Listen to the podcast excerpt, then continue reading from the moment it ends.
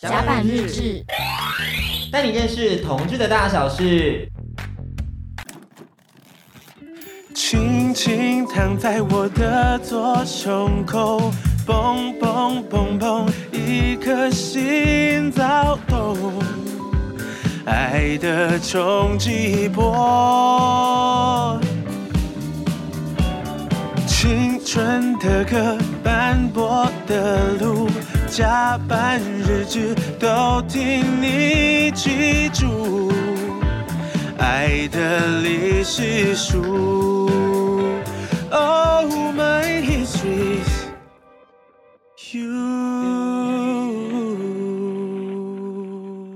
甲板日志，但就是同在陶吃，我是迪克，我是安迪。今天呢，我们要跟大家分享的这个表演是。这个艺术创作或许大家可能有点不熟悉，嗯，但我觉得如果你没有认识的话，真的太可惜了，对不对，安迪？没错，就是我们平常想说，哎，我的心里小剧场好多，小剧场好多，可是你真的进去过那个小剧场吗？对，大家平常追剧追剧应该只有追 Netflix、YouTube channel 等等的，可是剧场其实是个很浪漫的事情，嗯，你可能可以在它的场地、在它的音乐、在它的灯光下感受到不一样的氛围，而且这种种种元素堆砌起来是有很多有趣的。火花跟体验的，嗯，但是如果今天听众朋友们不熟悉的话，没关系，我们找到了专家来跟我们介绍一下同志剧场有多前卫，有多好看。让我们欢迎台南人剧团《仲夏夜之梦》的编剧赵启运回归讲人们是，耶，大家好，我是赵启运。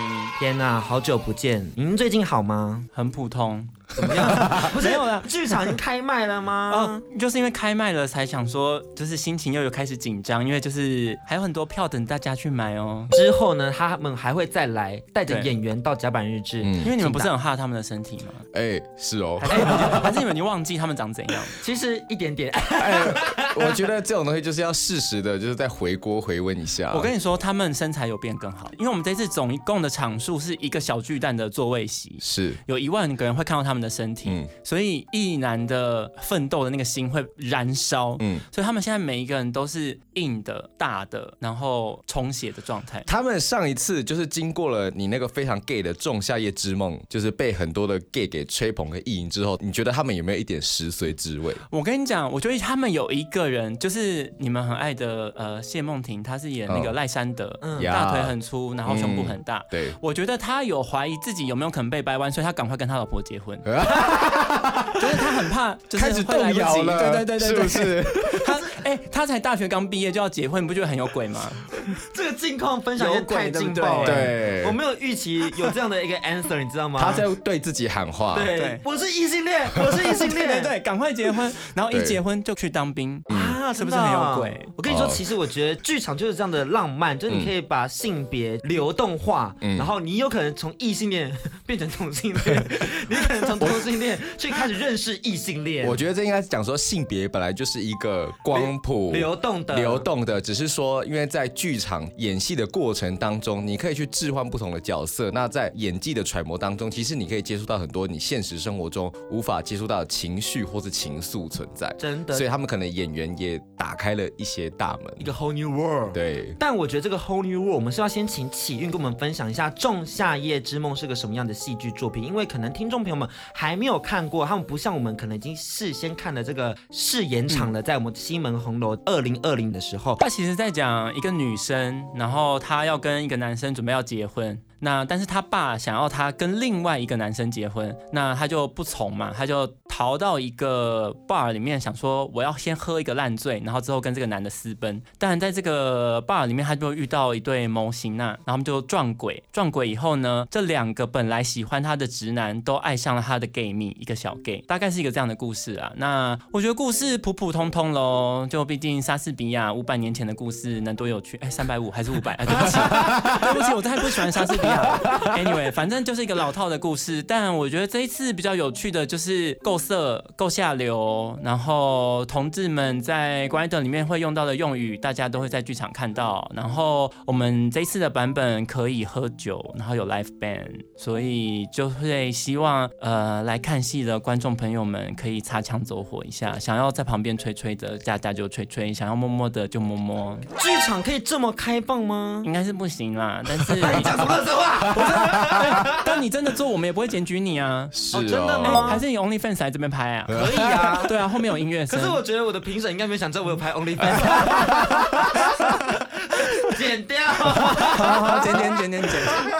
哎、欸，他刚刚讲那些什么吹吹那些是是尽量可以不要讲还是怎样？我觉得可以，因为我觉得那个是剧场可能会有的一些浪漫吗？可以吗？就是不要讲很散，就是我们要射的时候变成某一个区块再讲。哦，我先震惊一点啊。总之，它是一个揭露多元性别光谱的一个戏剧演出。因为你刚刚讲了很多我觉得很微妙的事情，因为像他刚刚讲，他其实不爱莎士比亚，那干嘛又改编他？然后另外一个我好奇的点就是，为什么可以在剧场中加入这么多的元素，甚至是这么多我们可能 local 同志认识的一些文化在里头？你怎么样去实现你的 fantasy 在这个戏剧作品里？莎士比亚其实我觉得是因为它其实就是一个世界语言，对对，剧场的人来说，就像如果你很不喜欢英文，但你要出国开会，你就是要讲英文。所以其实莎士比亚他有点像是这样子，他是一个大家都知道的故事，就是对整个剧场圈的人来说，你说到《仲夏夜之梦》，其实通常你都知道他的故事在演什么。所以这个时候你要去改编它的时候，你改编的意图会变得明显非常非常多。就是他的故事本身可能不是重点，但你要怎么样可以把你的概念放进去？像这一次我想要做的就是把情欲次文化丢进去，我想把狗奴丢进去，我想把烟嗨丢进去，我想把野裸丢进去。那这些。大家会觉得好像本来有点禁忌的，有点地下的，有点上不了台面的。我觉得在同婚过后，它是存在在同志生活里面的一部分。那我觉得我想要讨论这件事情，所以我觉得把莎士比亚当成一个媒材跟遮羞布，我觉得会比我直接去写一个这样的剧本来的更有趣，然后更可以接触更多的观众。因为我们的观众会有一些，譬如说专门研究莎士比亚的外文系。的老师，嗯，然后专门研究莎士比亚的戏剧系的，可能七八十岁的长辈是，然后我有点意外，他们来看以后是非常喜欢的，是，然后在譬如说台新艺术奖啊，或者是。这种呃国家的平台上面会特别提到这个作品，他们觉得是一个莎士比亚改编的里程碑。我自己就会觉得，嗯、哦，他其实再次反映说，我们的社会在经过这几年的辩论后，确实是有往前进。嗯，就是这些长辈们。然后本来就是比较保守的，那在经过这些讨论过后以后，他们也会觉得，哦，同志的情欲，然后各种不一样的情欲，它其实是可以被接受的。我觉得这点我蛮喜欢的。嗯，因为他刚刚讲了很多可能我们现在在一般的影视作品中很难看到的元素，嗯，烟嗨啊，狗奴啊，还有一些野落的部分，为什么剧场可以接受这么多刺激？可能。比较次文化的元素在这个作品里头呈现。我觉得剧场应该说，这是从台湾小剧场运动，就是八零后开始的一个传统。因为八零后刚解严嘛，所以那个时候等于说审查制度虽然号称没有，但其实还是有，你还是会有黑名单。那影视创作它需要被审查，然后它要面对大众，那它拍出来以后才会上架。但小剧场那时候就像是一个游击战，我在这个地方演五场，演完结束，你根本来不及审查我，我就结束了。所以在那个时代，它就是一个在冲撞禁忌，然后在冲撞国民党，然后冲撞这种军权主义的，然后甚至冲撞父权的一个传统。所以它这个传统其实非常非常久了，而且其实在世界各地都有这样子类似的传统。譬如说在巴西，它会有一个叫做反压迫者剧场，因为巴西被殖民过嘛，那他们的贫富差距很严重，所以他们在剧场里面会有一块是有一个人组织起来，然后把没有受过教育的人带到剧场里面来，然后让他们知道说，透过扮演的过程，让他们知道说，你们有反抗的能力，你们有有点像是赋权给这些人。所以其实全世界的剧场都有在做这件事情。所以我觉得，相较之下，剧场观众对这些事情，你可以说剧场观众是比较偏精英的知识分子啦。但是我觉得近年有一点不一样，就是商业剧场越来越多，所以我们也会有越来越多一般的观众。但我觉得就是因为有这样子。的后援，所以我们敢去做很多别人不能讲的事情。嗯、然后电影它投资可能就是几千万，影视可能也要一两千。嗯、那你能不能卖？会不会被投资者来审查？是对投资者有没有他的宗教立场，有没有他的政治立场，这都是很有可能的。那剧场它相对小规模，所以我们可以比较百无禁忌的去跟。社会对话，用我们想要的方式。嗯，我们跟大家分享一下时间点好了。其实呢，第一个提到同志角色有同志情感的剧本，就是来自一九八八年解严后一年的《毛师》。来自田启源导演所编写的，那后来一九九零年代就以同志为创作题材剧本就越来越多，你知道很像是雨后春笋般这样子诞生出来，然后前仆后继的去跟社会做对话，或许没有照社会对话，但就是跟自己的同温层做对话，然后聚集大家一起来去呐喊。我觉得可能更多是有一点点批斗的精神在这里头的，所以我很好奇一个点，就是因为一九九零年代那时候同志身份在社会中要出柜。应该相对来讲还是比较困难一点点。为什么在民风相对保守社会中，我们可以看到这么多的同志相关作品呢？因为其实说实话，就是你看，其实像戚家威他出柜的时候也是八零后了，所以那个时候真的是不能出柜的一个年代。但小剧场那时候会这么有活力，然后就是因为他没有禁忌，那他冲撞的是所有的东西。那同志就是一个非常值得拿来冲撞的东西，嗯，因为他除了冲撞的是。对性别的单一想象，更多的其实是对父权的一个反抗。那父权本来就是跟党国绑在一起的一个东西，所以大家那个时候想要做政治，那特别田启源他本身刚好又是同志的身份，所以那个时候他其实前半部。做的作品都是跟政治议题有关的，都是跟白色恐怖，然后甚至跟共产党或者是共产党的人在台湾，譬如说谢雪红，他会做蛮多这样的题材，就是因为他其实主要要针对的是政治，但因为他是同志的身份，所以他把这个东西加进来。但那时候的观众其实说实话，你要说这些呃创作者在跟同温层对话，我觉得其实不是，因为大家都是在地下的，所以他比较像是。我要证明我的存在，我的存在本身对这个社会来说是一个于法不容的事情，嗯，所以我要在这个地方告诉你，我有声音。那对观众来说。他大部分应该是没有出轨的，嗯，所以他们其实是在寻找说，原来有人跟我一样，嗯，原来可以发出声音。然后另外一个层面是猎奇式的，原来 gay 长这样，嗯，原来同性恋会这样。我觉得刚刚听下来，应该像是说，在过去的时代里面，同志像是呃，他可能变成某一种符号，就是。对应着强权底下的符号，嗯，那他可能是以同志作为这种隐喻，然后他可能会去发展出，比如说资本主义之于自然，嗯，对对，或者男性之于女性这种为出发点，然后他就会从原本的偷渡这个概念，然后最后到后来像启运写《仲夏夜之梦》这样子，变成很明确的去翻转这个正点。哎，这也可能跟我们现代的社会发展很有相关，因为其实剧场也反映了我们时空背景底下的社会。嗯，现在我们所经历的当然就是那一种，哦，I don't care，嗯，I'm not sorry。的那一种情绪，所以当然他能呈现出这样的声音，我觉得也是很乐见其成的。是，那我有点好奇的事情是，因为其实一九九零年代还有一件很有趣的事情，就是因为我们刚刚已经提到了说，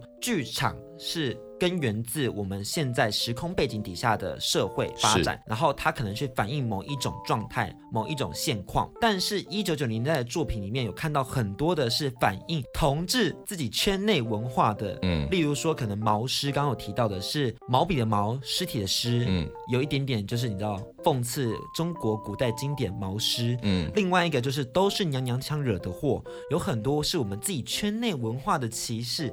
我真的是有好奇到，为什么他会就是选择这样的题材去进行创作？然后那些非同志类的朋友真的有看懂吗？毛诗，我自己觉得他之所以到现在在学界会变成一个经典，就是因为毛诗他就是《诗经》嘛，那他改成尸体的尸，他其实是在讲毛泽东的尸体，所以他其实里面批判的有儒家文化，然后他把《诗经》里面的挪用做来用性暗示，然后他顺便批判了中共，然后批判了美帝。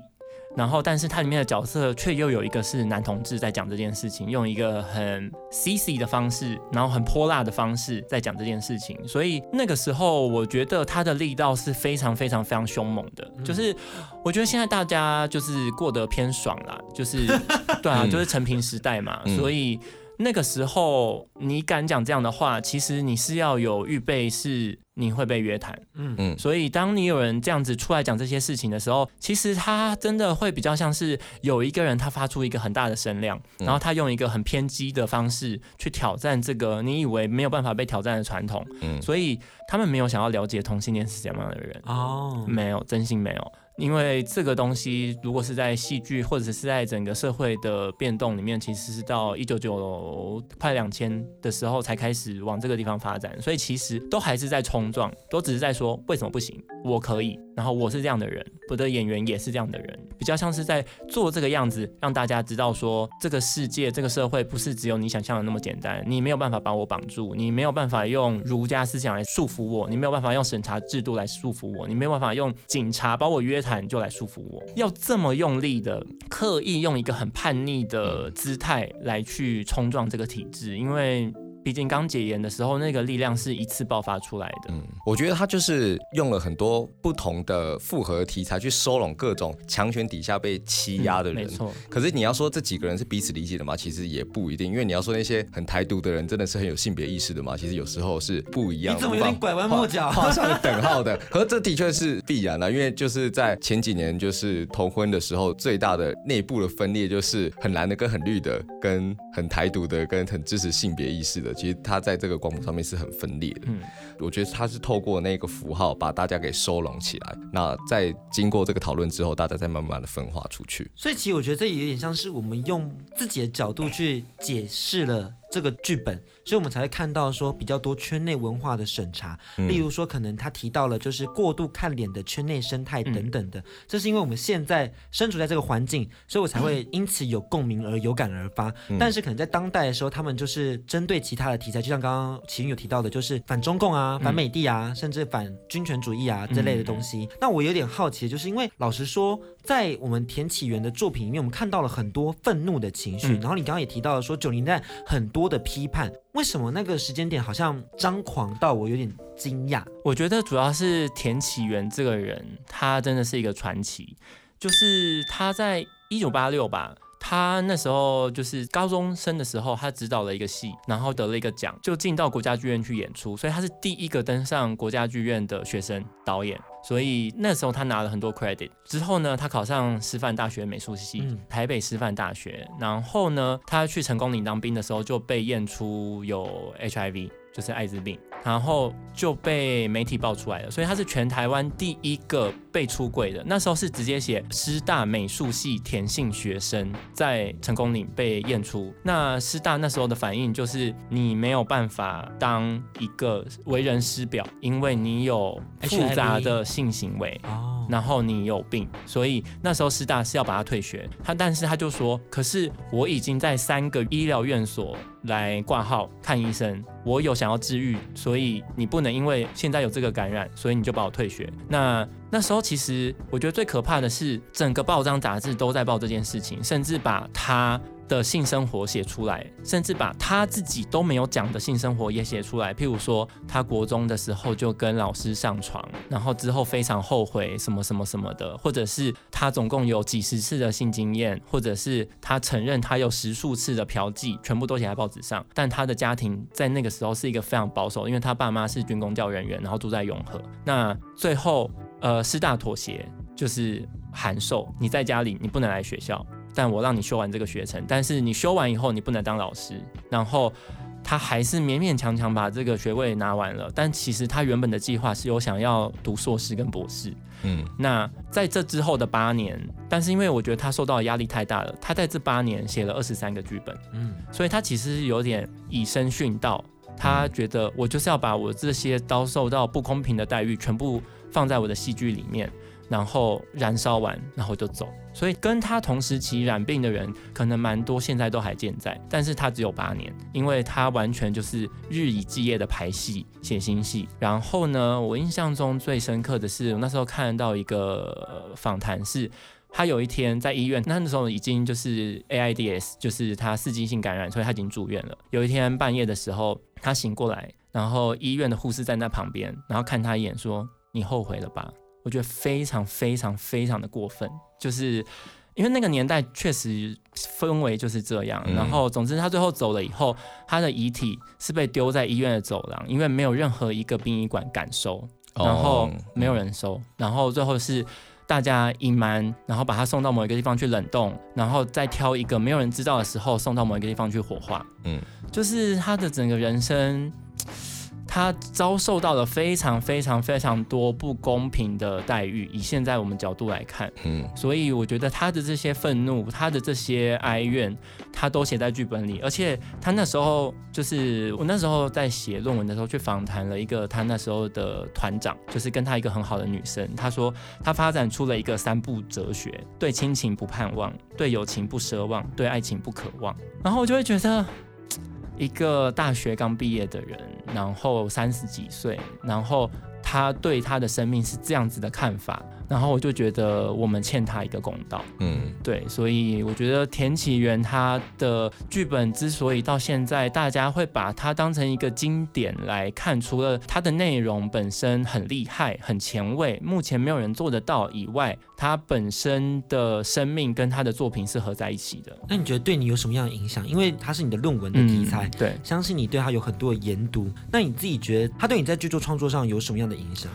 我觉得，因为我其实在，在呃高中的时候第一次读读到他的剧本，因为那时候刚好出版，然后我那时候读到，我一开始只是想说，天哪，有人跟我很像，嗯，就是我高中的时候就坚持不想读《论语》，然后觉得我觉得我在被洗脑中，然后我觉得有人跟我很像，然后他是一个男同志，那后来知道说他死掉了，那后来我也刚好读了戏剧系，所以我觉得。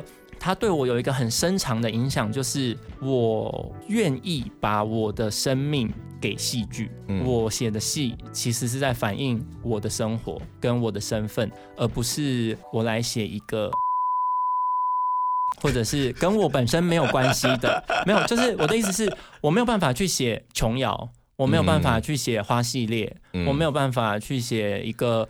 跟我切身不是很有关系的一个职业编剧，是，就是我觉得我希望我的作品是用我的生命换来的，嗯，对，所以我觉得他的这个呃行为跟哲学影响我蛮多的，让我变成这样的人。嗯、那刚刚是创作面的分享，我也很好奇，那看剧的人在看到田启源老师的作品，还有他后面这么多的改编，对当时的人们又有什么样的影响？哦，所以是 我我是老阿姨的意思，我不想这么说。今天是老阿姨来讲古吗？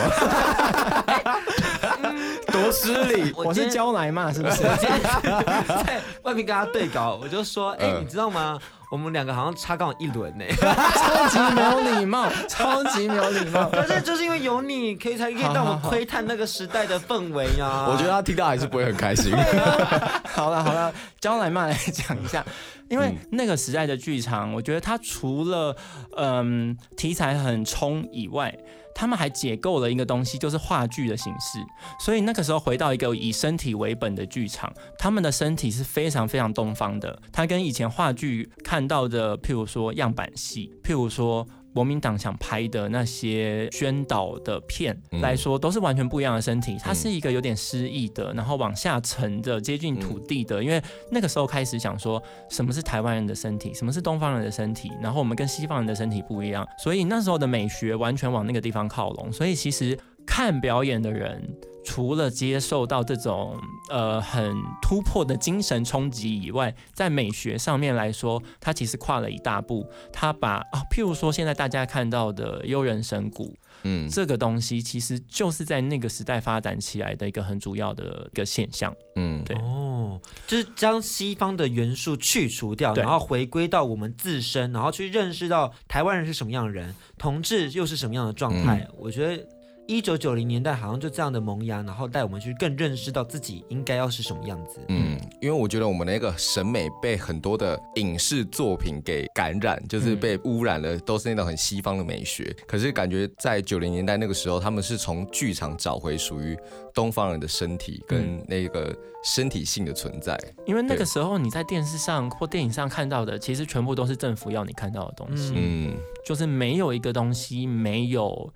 宣教意味，嗯，所以那时候剧场就是很想要突破这个东西。我要讲人话，嗯，譬如说，呃金世杰他们，然后李国修他们那时候之所以会有名，就是因为他们竟然在讲人话，嗯，他们不是在讲政府要你讲的那些宣导的词令，所以那个在整个台湾来说是一大步。所以当你可以讲人话以后，你竟然开始讲娘娘腔讲的话，你在讲 gay 讲的话，这个又是另外一个冲击，嗯。好，很 很冲，冲击，很冲击。因为这个是有点，你知道，致敬我们家的，你知道，陆军朋友们，陆军朋友们在做那个什么刺枪射的时候，就是冲击，冲击。我想说，What the fuck？我也没有。对，所以 Sorry，你很孤单。我也突破了一种。你知道，你从某一种父权体制里面幸存了下来。对对，同时我也 survive，我 我转嫁变成一种同志的一种语言。嗯、我觉得这也是剧场可能带给我的一种启发吧。军犬吗？对对对，一种符号，对一种展示。嗯、我觉得一九九零年给我们很多同志朋友们想说话的这种感觉。那两千年的话，其实我们在整个主轴上。都有些微的调整，是。因为两千年的时候开始，大家以同志情感去做创作，嗯、包含在自我的认同、嗯、差异，还有试着跟主流价值观做对话。嗯，哇、wow，Oh my gosh，我不知道为什么大家突然变得这么多，就是我们从一个很批判的一种状态，变成说，哦，我们坐下来好好聊个天。我蛮好奇两千年是你知道发生了什么事情？为什么千禧年后大家突然想要跟主流价值观对话了？而且我一直有一种剧场人，哎。我不屑跟你对话的那一种 vibe，在你知道我们今天的谈话过程中呈现出来，所以我很好奇，我有吗？我有。我说大家，我很愿意跟你们对话。我说九零年代的前辈们啦，对，我愿意蹲下来跟你们讲讲话。哦，好好，跟你们的啊，不要不要不要，好，改天改天。那个要在这深夜节目中才能才能详谈。好，你跟我们分享一下是发生了什么事情？两千年后，其实我觉得主要是整个社会氛围有一个很大的转变了。我们刚刚其实有。讲到一九九零，是因为他要冲撞这个制度嘛？是，但是因为一九九零到两千这中间。你要讨论政治这件事情越来越松绑，嗯，以前是你没办法在电视上谈，可是后来慢慢的你有 call in 节目，你报章杂志有极大量的投书，你社论可以用各种方式来写，以前不能被看到的党外杂志，现在全部都可以，所以其实剧场不需要再做这件事情了，反而每一个人都有这个权利，你现在不爽，你现在 call in 进去，以前什么二一零零全民开讲，你们应该没有经过这个年代，有啦有，有听过啦，OK fine，好，就是以前确实真的。就是你有什么任何的政治言论，你都可以扣引进去，所以剧场已经不需要再去做这个冲撞了。是，那那个时候我觉得就有点转向。转向弱势，然后刚好我觉得，特别是女性主义的兴起，嗯，它是一个微观的来反映一个巨观的状态，所以它开始 focus 每一个人的人生状态，嗯，focus 在你无法言说的状态，嗯，然后非叙事性的东西出来了，开始跟心灵上面做比较多的结合，尝试着用我的生命经验来感动你，嗯，而不是只是。要把原本的体制冲撞破，因为这时候已经没有所谓的体制了。嗯，那我能用别的方式来让你来认同我，所以再加上我特别觉得同志大游行，你知道那时候好像也办了两三届了。是，所以我觉得大家慢慢的开始想要走进人群，然后慢慢的想要让社会知道说。我们没有那么凶猛，我们也没有那么可怕，因为毕竟在这个之前，同志都是跟艾滋病做高度连接的。蔡康永可以是同志，张国荣可以是同志，你身边的某一个很优秀的人可以是同志。嗯、那个时候虽然说还停留在这种乖宝宝同志的、嗯、的状态里面，但是同志，但至少已经让你知道说，不是每个同志都是有病的，往一个苦情的，然后孽子路线的。我们每一个人都有一个残破不堪的过去，然后没有一个美好的未来。往这个地方去，政府也不会让你结婚嘛。那时候，那家庭也是有非常多的压力。那时候是完全是这个方向，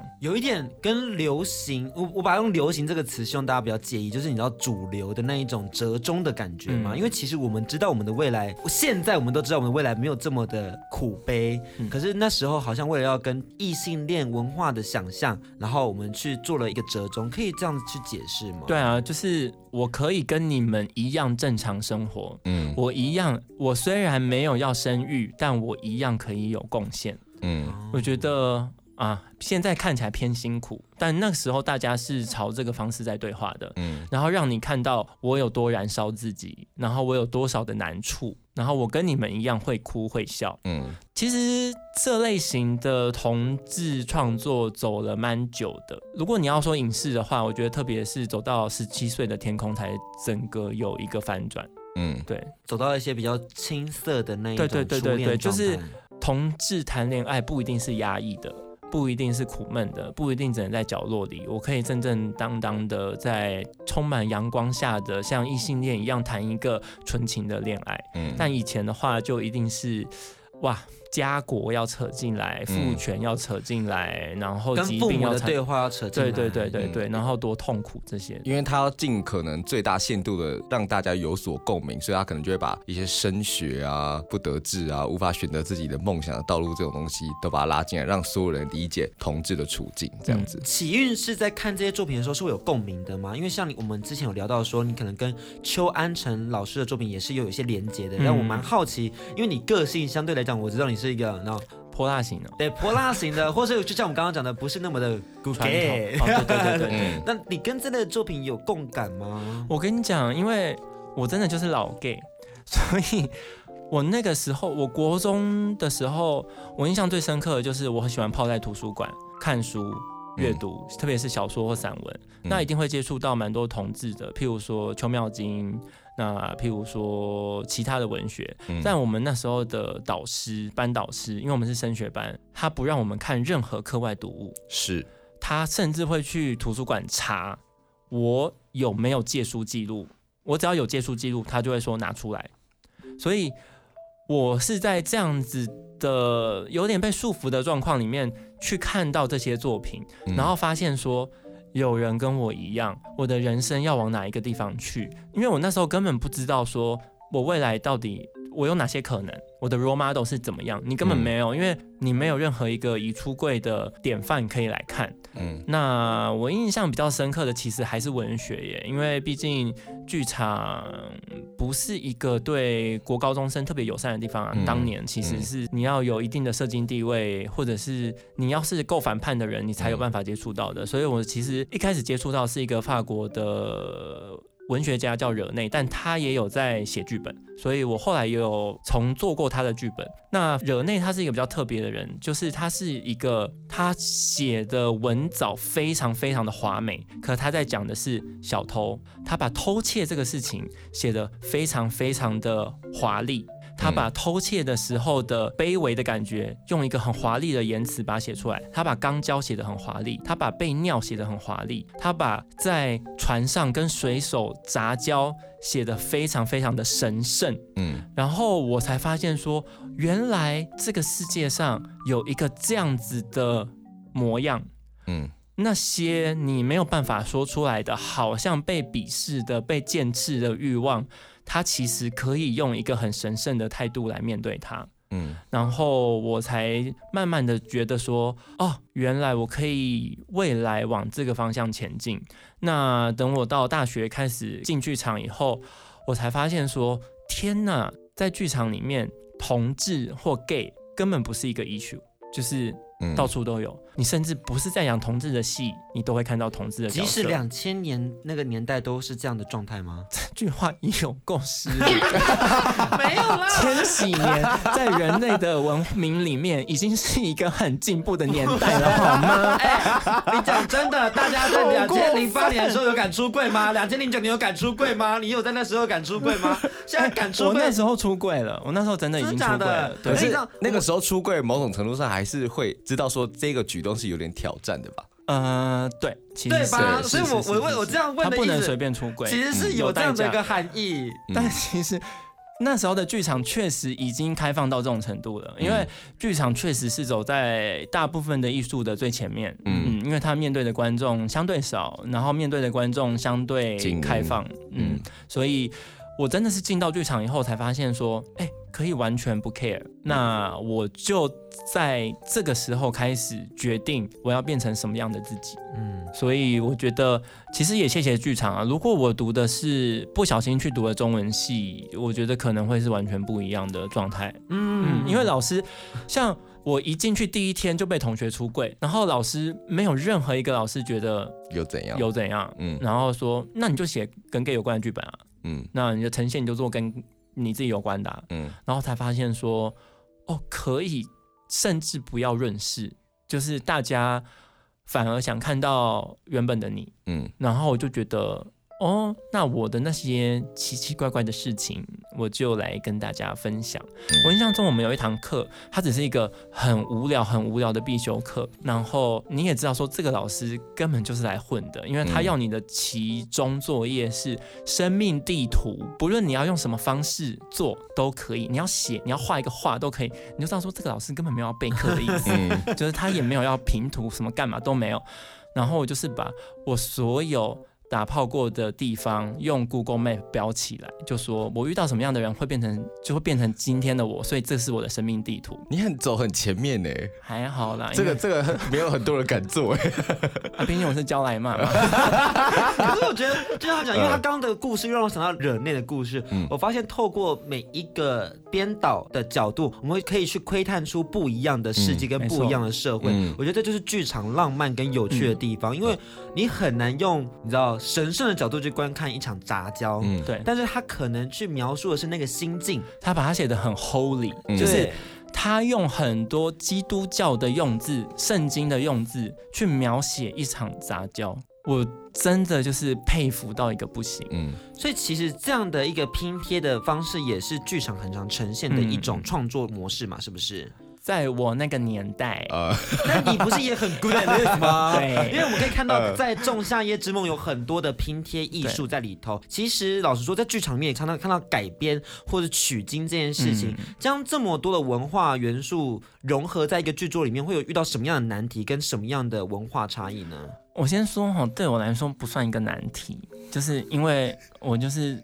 这方面的他现在擅擅长的人，他在 show off，没有没有，他不得不拼贴，对对对，因为应该讲不得不拼贴。我就是一个被后现代主义影响的创作者，了解，就是我刚好就是活在后现代主义萌芽最热门的时候，我们暂停一下。后现代主义其实是讲一个去中心化的一个思想，你可能会去抗拒异性恋霸权，抗拒可能父权主义等等的。那你可能在去中心化过程中，然后梳理自己的生命经历，透过拼贴、透过折中、透过搓揉的方式，然后去整合出自己的生命价值。应该说，我觉得后现代跟台湾很像，嗯，就是我们是多种文化的的一个国家。嗯，然后我们是多种语言的国家，嗯，然后我们是世代之间非常非常奇异的一个国家，嗯，所以我选择这样的方式来创作，所以在大家尽量来买票看的《仲夏夜之梦》里面呢，有非常多的拼贴，譬如说。它是一个莎士比亚的作品，但是它完全变成一个台湾当代的语言跟场景，会有非常多你会在同志交友软体上面看到的术语，就是一般人可能不知道在讲什么的语言，但是呃，我把它处理到它有一个暧昧，有一个模糊性。譬如说，我们这次有一首新歌，它就是讲到说，你的欲火浇不灭，就算消防车过来洒水，五一五一过来都没有用，但是。其实我要讲的是五一，我知道，对，所以但评审们知道吗？评审们不知道，但是我觉得这就是有趣的地方，就是让。我再一次，但听众朋友们知道吗？不是评审，太 直接了，太过分，这样感觉很像在敲评审。对评审，你们等一下吴建衡知道吗？建恒老师，听众朋友们，小树老师。但是，但听众朋友们知道五一是什么吗？嗯、五一，你要解释一下。我没有要解释，因为我觉得不知道的人他会觉得，哦，消防车洒水，五一五一过来都没有办法浇熄这个浴火，这个浴火很旺。嗯、但是如果是同志朋友听到五一，他会对这首歌有一个禁忌的感受，他会觉得这个魔童乖乖水喝下去一定很可怕。很禁忌。好，这里出现两个专有名词，如果大家有兴趣的听众朋友们可以搜寻，就是数字的五一加上同志，或是你写魔童乖乖水加上同志，你就会得到一些有趣的 Google 搜寻。或是你直接私讯甲板日志。哦，也可以，也可以。我来为当大家向导，窥窥探这个有趣的同志文化。没错，非常有趣。嗯，所以这就是我觉得算是拼贴的一种，就是我除了拼贴东西方的元素以外，我想把地下的元素。拼贴上来。嗯，然后我觉得其实很接近我刚刚讲的惹内，就是他把一个上不了台面的东西，他写成小说，而且他拿了法国的一个非常重要的奖项。嗯，但是他那时候是在坐牢，因为他偷东西。哦，真的是生命经验呢，对啊，真的是生命经验。他把自己的生命经验转嫁成一种艺术创作，哎，天哪，好感动。他被关到牢里，写了他的小说，然后两本都拿奖，然后最后他加入黑豹党，反共产党。对，然后他又是一个超级超级男同志，然后他最后死掉以后，他的骨灰他要求要埋在一个 Love Motel 里面，他要一个众人在没有感情的打炮的地方，他要把他的骨灰埋在那样的地方。怎么有点浪漫？浪漫呢？法国人嘛，很浪漫，这很厉害耶。对啊，所以我就是很向往这种事情。我们刚刚讲那么多西方的东西，其实我们也有很多改编东方的东西。对，因为包含了像是《梁祝》《木兰辞》《聊斋志异》《无声戏》等等的，都是大家的灵感，都有被进行改编过，而且将时空置换成台湾的现实情境。而且有一个很经典，就是我们刚刚提到的田启源的《白水》，这是改编自《白蛇传》的部分。我觉得就是。呃，你要不要先给我们推荐一下？你有没有自己欣赏的东方改编的作品？有好几个，我先讲一个我自己有参与的。好，是在国家剧院演出过，然后也去新加坡，叫做《木兰少女》。那时候就是在改写花木兰的故事，就是在讲凭什么他不可能知道她是女生？他如果知道她是男生，将军还喜欢她，就表示将军是 gay。哦哦，对不对？是是，对不对？就是将军还喜欢花木兰，那将军。也不知道花木兰是女生啊，那不就代表将军是 gay？所以那时候我们就是在写了一个这个音乐剧，算是改编的一种啦。然后我自己看到的一个我自己最喜欢的传统的改编，其实是文学作品，它叫做《世纪末少年爱读本》，吴继文的。然后它是改编清代的《品花宝鉴》，是在讲明清时期的达官贵人养小厮，养那些小男生，然后。这些小男生，他这十几岁嘛，小小的，然后他们的爱欲，然后他被抛弃了以后，或者是他已经去世了，以为他可以变成半个女人，但是他被这个人甩了以后，他就可能这辈子就没了。他是在讲一个这样的哀愁，然后他是让我觉得很冲击的，因为我觉得我那个时候，呃，因为前面的这个对儒家的反抗，我对中国传统是有反抗的。那我真的是读到了这本小说以后，我才发现说，哎。没有，中国的传统里面也有非常歧视叛逆的东西，嗯，它有不容于现代的东西，那它可以被用现代化的方式重新的诉说。那另外一个我自己非常喜欢的，虽然说它不是东方传统改编的，但是。有一点像，它是一个新编京剧，它叫做《三个人儿两盏灯》，它是国光剧团的一个作品。它讲的是唐玄宗时代的宫女们。大家如果看甄嬛，应该就知道，如果你不是甄嬛那些人要娶皇上的宠幸，甄嬛的悲女，她们就是一群无聊到死的人，根本不可能有来跟他们谈恋爱。所以他最后这个京剧在写的是这两个宫女发展出一段感情。然后是一个京剧，然后用非常含蓄的方式在讲两个很寂寞到不行的灵魂，最后决定要相守一生。等到唐玄宗决定我开宫，让你们这些宫女自己决定去留的时候，他走出这个门，几十年过了，他看到的是另外一个宫女在外面等他，非常的感动。嗯，然后我就才知道说，其实传统没有像我想的这么的保守。而是我们有没有办法把我们现在感受到的东西丢回去，给他另外一个诠释？所以其实这一次在做《仲夏夜之梦》也有点用类似的概念啦。但有一个作品，我觉得一直被改编到我有点意外，说为什么被改这么多次？那是《白水》，因为它至少有四个版本呢。对，这样四个版本的改编，我不知道对于剧场而言是一种习惯吗？还是它有什么样的意义？为什么要改编出这么多的版本？它其实确实是一个习惯，就像莎士比亚会一直不停的被重演，然后经典的剧作会不停的被重演，《白水》它会一直被重演，其实也跟时代的进化是有关系的。白水它其实就是《白蛇传》的故事嘛，那就是白蛇跟许仙不能相爱。在第一个版本里面，就是原创的田启源版本里面，它其实在讲的一个重点就是人畜何处分，就是人跟畜生的差别是什么？嗯，我人跟一条蛇的差别是什么？为什么我们不能相爱？一开始的版本那时候出来很轰动，是因为大家觉得它是一个同志的故事。为什么我是男生？我是一个异性恋，你是一个同性恋，我们不能相爱，它是一个意难忘的故事。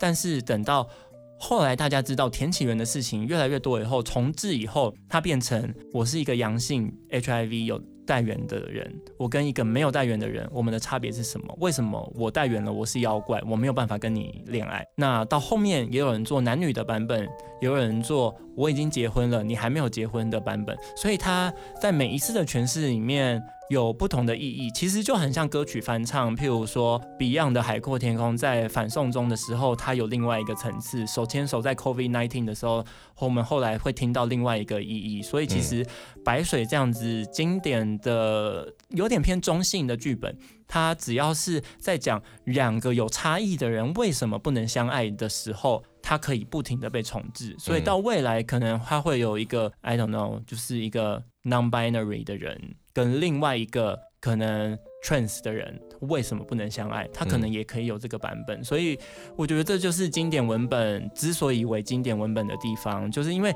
他讲的人性是到任何世代都通用的。我觉得这也是为什么莎士比亚到现在还有人愿意演出，而且看的人会有共鸣，就是因为他们把人性看得太透了。呃，我觉得就是这一段听启运在谈论的过程当中，我其实我觉得学术训练真的是影响一个人自身。对，因为我本人就是念中文系出来的。那翻开来看，就比如说九零年代末的作品，你都会知道说，哦，中文作品其实都是又苦又悲。比如说你说《邱妙金》啊，对，死，然后你又说那个《荒人手记》啊，那个同志死，那每一个都死，这样子，每一个都要超惨。吴静文惨。惨死什么的，每一个都，不然就是郭强生惨。惨孤独惨，对，就每个最后就不然就是他要修成正果之前，就是要要越过一个社会磨难的天堂路这样子。但现在就有特这种放山的，对，小清新，好怕人家不知道他 交往过得多好。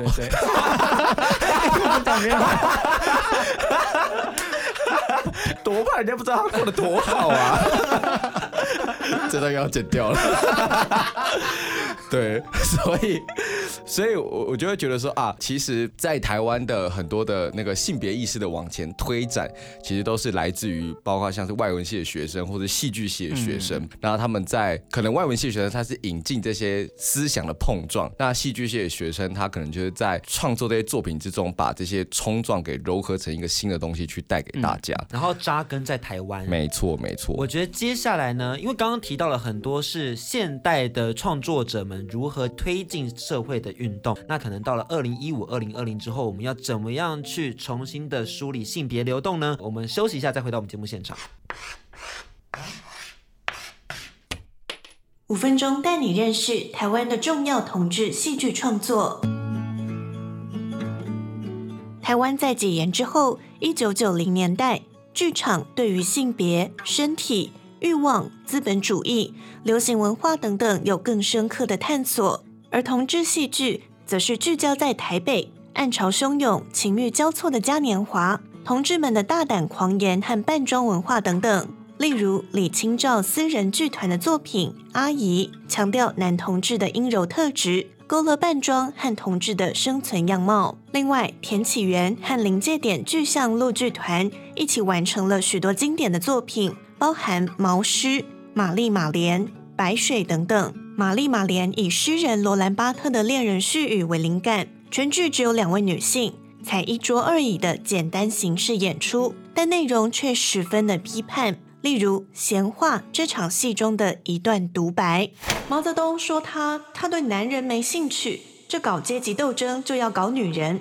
周恩来在旁打了句。我我我我是女人，说完就搞了起来，这一搞就搞坏了，因为从来没有人搞懂过一和零，这零和一到底是什么？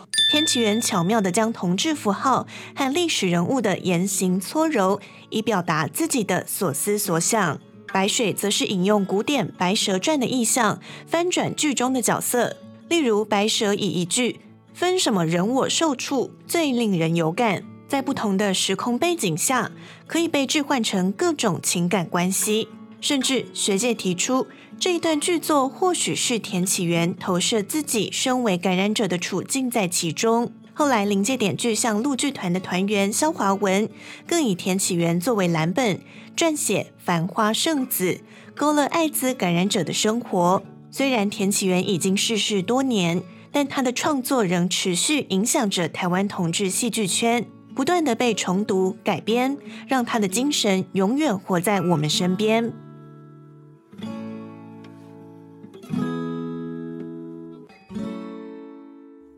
台湾除了改编经典以外，其实现在有非常多的剧作家是在尝试收集资料，然后制作出原创的剧本，甚至带着台湾的原创剧本走进了纽约市立大学发表。是谁呀？谁呀？谁呀？还分享了亚洲唯一同志婚姻通过的国家台湾的经验。是谁呀？是谁呀？天哪，好难猜测哦。该不会就是启运吧？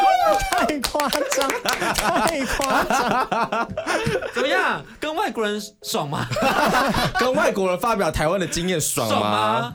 哎、欸，我觉得很爽哎、欸，因为真的就是 show off，嗯，就是让大家知道说我们台湾人有种，就是我们敢投一个这样的总统来做这样的事情，嗯，那是其他亚洲国家做不到的，嗯，真的。我觉得文化部那时候特别有趣的是，他们选。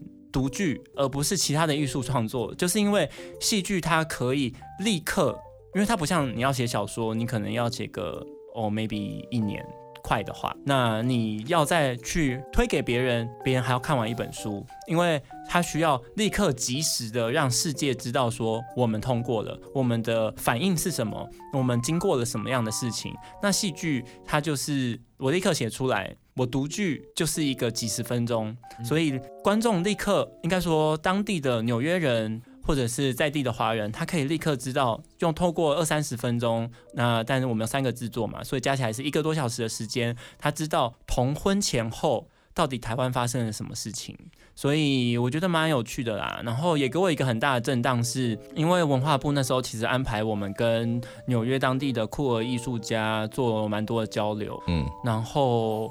我才会发现说，哇，大家竟然 focus 这么多在同志上面。因为我说实话，台湾的同志剧场不好做，就是几乎都倒的差不多了，然后或者是票房容易受到影响，不论是各方面的限制。总之，我在纽约发现说，有人他就是 focus 在 Latino，他只 focus 在 Latino 的情欲、同志情欲上面。他是一个 agent，他就是 focus 在我是一个被。有点被西方的主流世界误解的一个人，我要怎么样在这个地方发展？我觉得特别有兴趣的是，他是一个来自阿拉伯世界的一个剧作家，嗯，他的国家同性恋还是违法的，嗯，所以我到二零二零年很难想象，你还在一个你只要跟男性性行为。有关的事情，你就会被关，你可能会被杀。这样子的一个人，他在纽约，他要为他的国家发声，他要为他的身份认同发声。我就是才发现说，哦，不是说同婚过后就没事了，嗯，还有很多其他的人在为他们奋斗，或者是我们还有其他需要做的事情。我们的性平教育还没有完全通过，一样是被挡下来。嗯，我才发现说。本来，嗯、大家如果来看《仲夏夜之梦》，会觉得它是一个狂欢式的东西，因为我觉得确实我们努力了那么多年，我们被互加盟、被一些政党霸凌，在各种媒体、各个路口的布条霸凌了这么多年，把你所有从小到大经过的不堪的回忆全部再丢一次出来。我们通过了以后，我们想要一个 party，但我自己在做完这个 party 以后，发现说，天哪！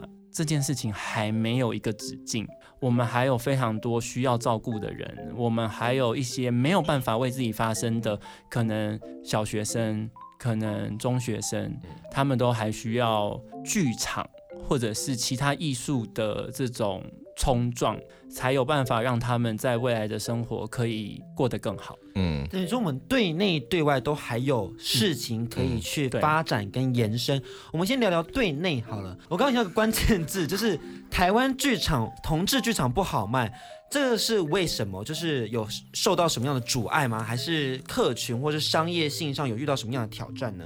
我觉得有一个方面是大家会预设说，我不是 gay，我看 gay 的东西会没有感觉。可是我觉得很怪，因为 gay 看琼瑶会哭。看华灯初上会有感觉，它是一个人都有的情感，所以并不代表说你不是 gay，你去看任何一个不知道《盛夏光年》失去的故事，你就不会有感动。但大家可能会预设这件事情。嗯，一方面是台湾的同志剧场走悲情走蛮久的，它其实有一点点跟整个氛围有点脱节，就是我们在夜店看到的状态跟我们在舞台上看到的状态有点不一样。嗯，然后再加上在宣传上或者是申请场地上。我这一次真心发现它是有难度的，比如说我们在某个警总市长的呃文化局长底下，就是被禁演，他不愿意让我们在他们高贵的呃地段演出。然后，例如丘娜吗？对，例如班杰 之类的。然后，毕竟我们团算是大团啊，我们的海报一定是铺满铺天盖地。对，捷运全线。但是互加盟会带着人一站一站一站去检举。让你的海报在每一站下架，任何小站、小碧潭这种站，它一样剪，它就是要你全线下架。所以我就发现说，这件事情真的没有那么简单。如果因为有人就是想帮你消音，所以当你想要大声 party 的时候，对很多人来说他是要有勇气的，但对我来说，我就是我要够贱，我要够呛，我要上片所有的节目，我要让大家知道你们有多烂，就是不可能这样被你消音，就是我们没有那么好，容易被击倒。那我也有个问题，是因为《仲夏夜之梦》相对来讲，它也是有面向商业的这个状态、嗯、非常多。对，那会有因为说可能你的想法，我们可能在其他节目，可能在其他几集，大家如果去收听的话，可能会知道说，呃，秦月的想法是蛮前卫的，然后有很多。蛮有趣的 fantasy 是很值得玩味的，可是可能部分的观众或甚至你们演员可能会不懂这些 fantasy，那你要怎么样去做沟通？还是会因为可能要去迎合主流而有一些折损的部分？都有，就是有一些东西我当然要跟演员跟观众沟通，我要知道什么东西是大家可以接受的，什么东西是我觉得踩在那条线上而且会好玩的。那有些东西是大家不懂的，就真的不懂的，譬如说肉玫瑰最后就删掉了。对不起，肉玫瑰什么？就全浇完的，就翻出来变成一朵玫瑰，很像哎，就是像呃火锅店 A 五和牛上菜弄成一圈。对，好，那我们再讲一次。例如。例如肉玫瑰要再讲吗？讲好，例如肉玫瑰这种，很多人一瞬间不知道是什么的，我就不会讲它。肉玫瑰就是全交过后那个后庭外翻的那个状况，盛开的模样。没错，这是个譬喻，对，嗯、是个比较偏僻。它是它其实是西方字，叫 rosebud。嗯，对。Interesting 呀，这连很多同志本身都都不懂，不太知道，所以这个我觉得就不要。嗯、那其他的我就会跟演员沟通，让他们知道说，例如沟通了什么？呃，譬如说五一啊，我就会说，你们一定要让他有一点竞技感，你们让他有一点怕怕的。他才可以传达那个东西。嗯，但是针对一般观众，我觉得不懂没关系，因为我会做双面的诠释。哎，像讲这样讲好丢脸，就是因为我一开始是写诗的，所以那个奇异性对我来说是很有趣的。就是每一个人读，每一个人看，他会有不同的角度，他会完全看到不一样的东西。有人会看到消防车，有人会看到打针。嗯，就是同样一个字。同样一个歌，我觉得这就是剧场好玩的地方，因为我觉得剧场最有趣的是它跟观众是一起的，嗯，而且是当下立刻一群人一起。所以在上次的演出，我最喜欢的真的就是你看得到一部分观众的波动，跟另外一部分只是觉得很嗨很好玩的观众。比如说异性恋的观众，他觉得好嗨好好笑，他放声大笑，但是 gay 们可能会对看，想说这个能演，嗯。所以我喜欢的是这件事情。嗯，因为其实不管是文字作品这个东西，其实到很晚期才会有所谓的接受理论嘛。接受理论就是说，哎，我们会怎样接受到那个作品？那如果我们在阅读诗、散文、小说的时候，那那一个接受理论或者那个接受反应，其实是很断裂的。但是我觉得齐云他有在剧场当中，就是从那个观众们的反应当中，就是获得那个，哎，好像在观众跟作品本身之间也产生了互动，它变成一个新的作品这样子，而不单单只是说影视上。上面的呈现。嗯、这样，我觉得这也是这次这个作品好玩的地方，因为它也有一些跟观众互动的地方，是。就是加入很多互动性的部分，对对对，甚至可能观众也是演员的一部分，对，但是观众可能不知道自己已经变成演员了，对，所以我觉得我喜欢这种大家一起 party，演员跟观众，而不是你只是静态的坐在这个地方。所以我们今年在呃表艺中心的演出，观众可以喝酒，因为我们的设定就是在一个 bar，所以观众喝酒进来，我们跟台虎合作，就是一个比较友善的 LGBT 友善的台湾精酿品牌。那大家北艺中心，我不得不说，愿意在试营运的时候邀请我们这种上不了台面的戏，我知道自己上不了台面，你可以，就是有点得力，就是他上不了长辈台面，对，它的尺度极宽，他可能会不会是？近十几二十年来尺度最宽的同志剧场之一，我觉得非常有可能。嗯，那我觉得北艺中心做这件事情，其实就象征说，我们整个社会的氛围完全往前走。嗯，他觉得这个东西可以当做这个场馆其中一个定锚的表演之一，嗯，就是台北人。或者是现在的台湾人可以接受这样的节目在国家级的场馆演出，然后我们要喝酒，我们要狂欢，我们要庆祝同婚通过，我们要庆祝。You can be yourself。一方面是我们真的也做得很好，嗯、当然喽，嗯、不可能叶配叶配这么凶。但真的推荐大家，你《仲夏夜之梦》这一出剧呢，它其实是可以让你看很多次的。嗯，因为呃，刚刚讲的就是它有因应不同场地跟观众性质，它其实会产生不一样的效果。对，对，可能这一场哎可以喝酒，这一场哎老年人比较多，哎这一场可能在一个比较乡下的地方比较，哎在这一场哎好多 gay 这样子。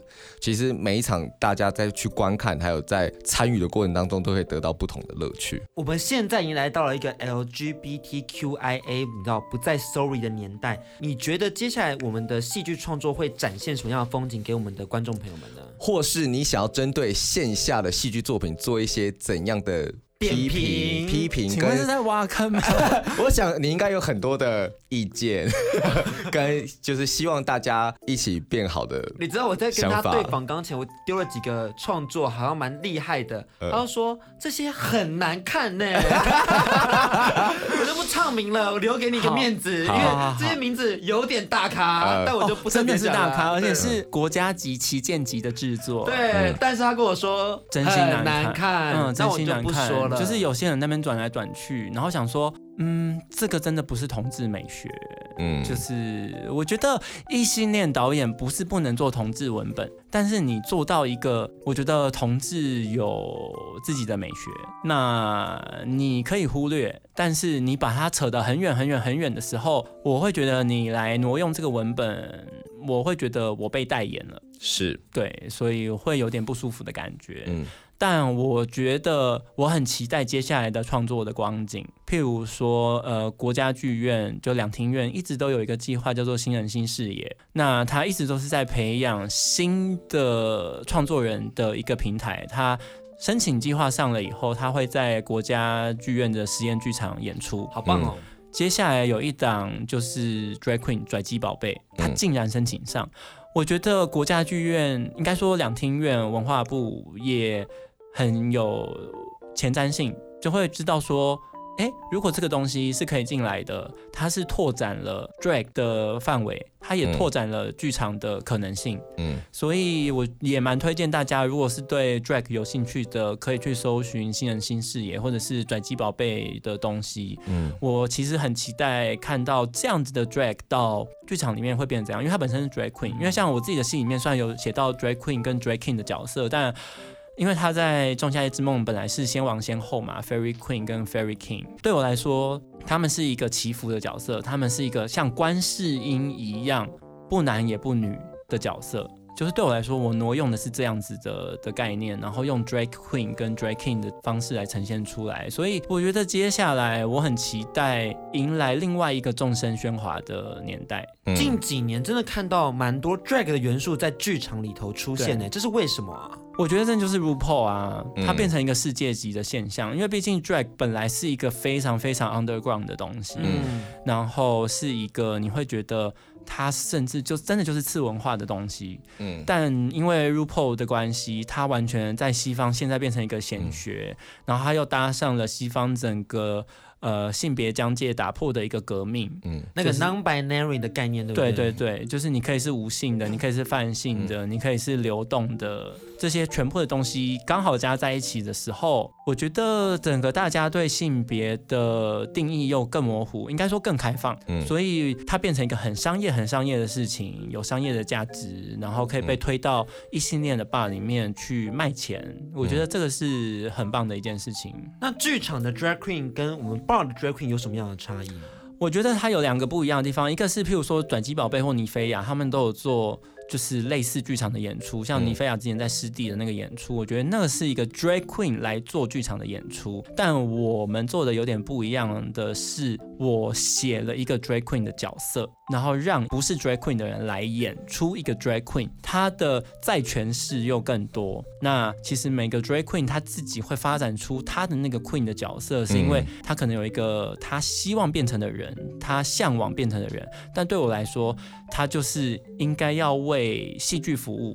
嗯，对，就是我希望他是什么？譬如说，我刚刚说，我希望他是观世音，嗯，我希望他是一个妖姬型的观世音，所以我写了一个这样的 drag 的角色，嗯、而不是说这个演员这个人本身他希望变成一个观世音，嗯，对，应该讲 drag queen 的这一个名称，其实它本来就是从戏剧里面出现的，因为它好像是之前是在以前中古世纪的时候，他可能在修道院里面或者在一些技艺的表演里面，因为都是男性掌权嘛，那他们有一些女性的角色。就还是必须以男性来演。那他为了要去遮挡他那些比较雄性的象征，所以他去扮演那些女性的时候，他都会拖着长长的裙子。对，那 drag 的意思就是脱衣的那个长裙。然后只是说现在又好像在反传回去，影响到剧场的表现。帮大家补充一个小知识：莎士比亚的剧场，女生是不能上的，因为女生是不干净的。嗯，所以罗密欧与朱丽叶是两个男生在演。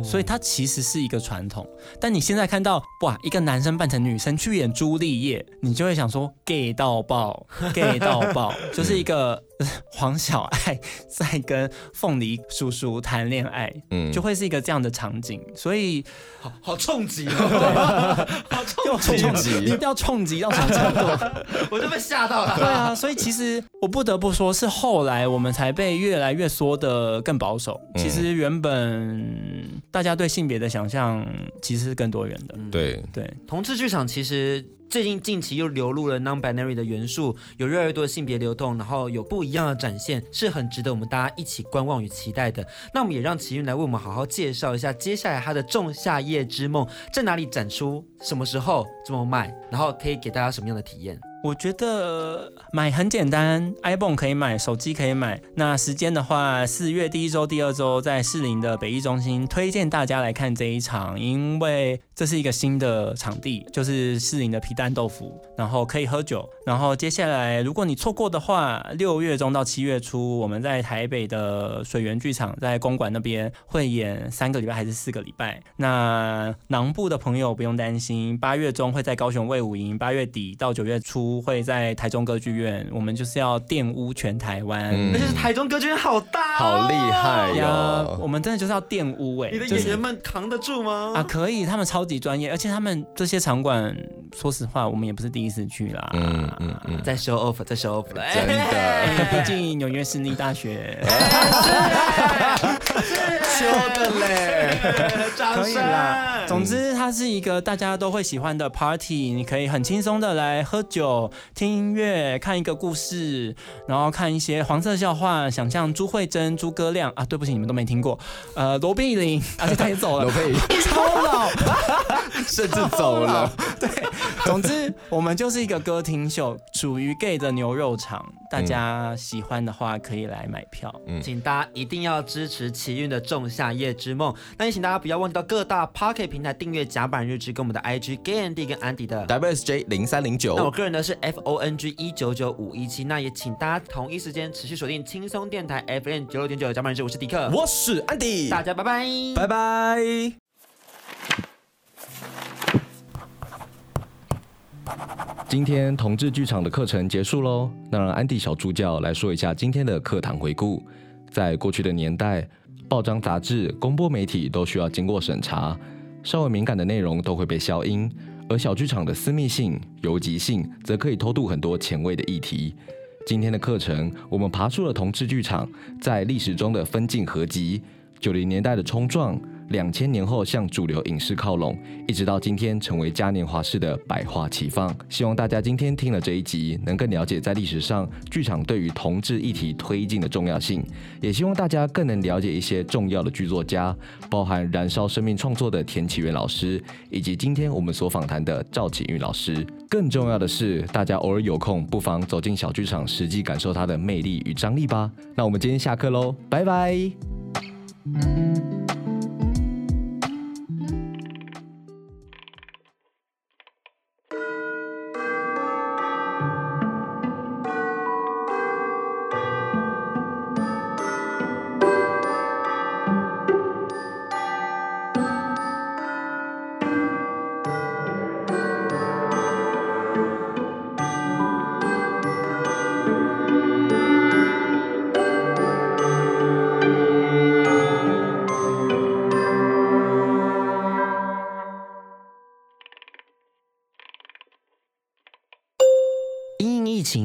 前士林的表意中心全面禁止饮食哦，请大家记得在欣赏《仲夏夜之梦》的时候，口罩要戴好哦。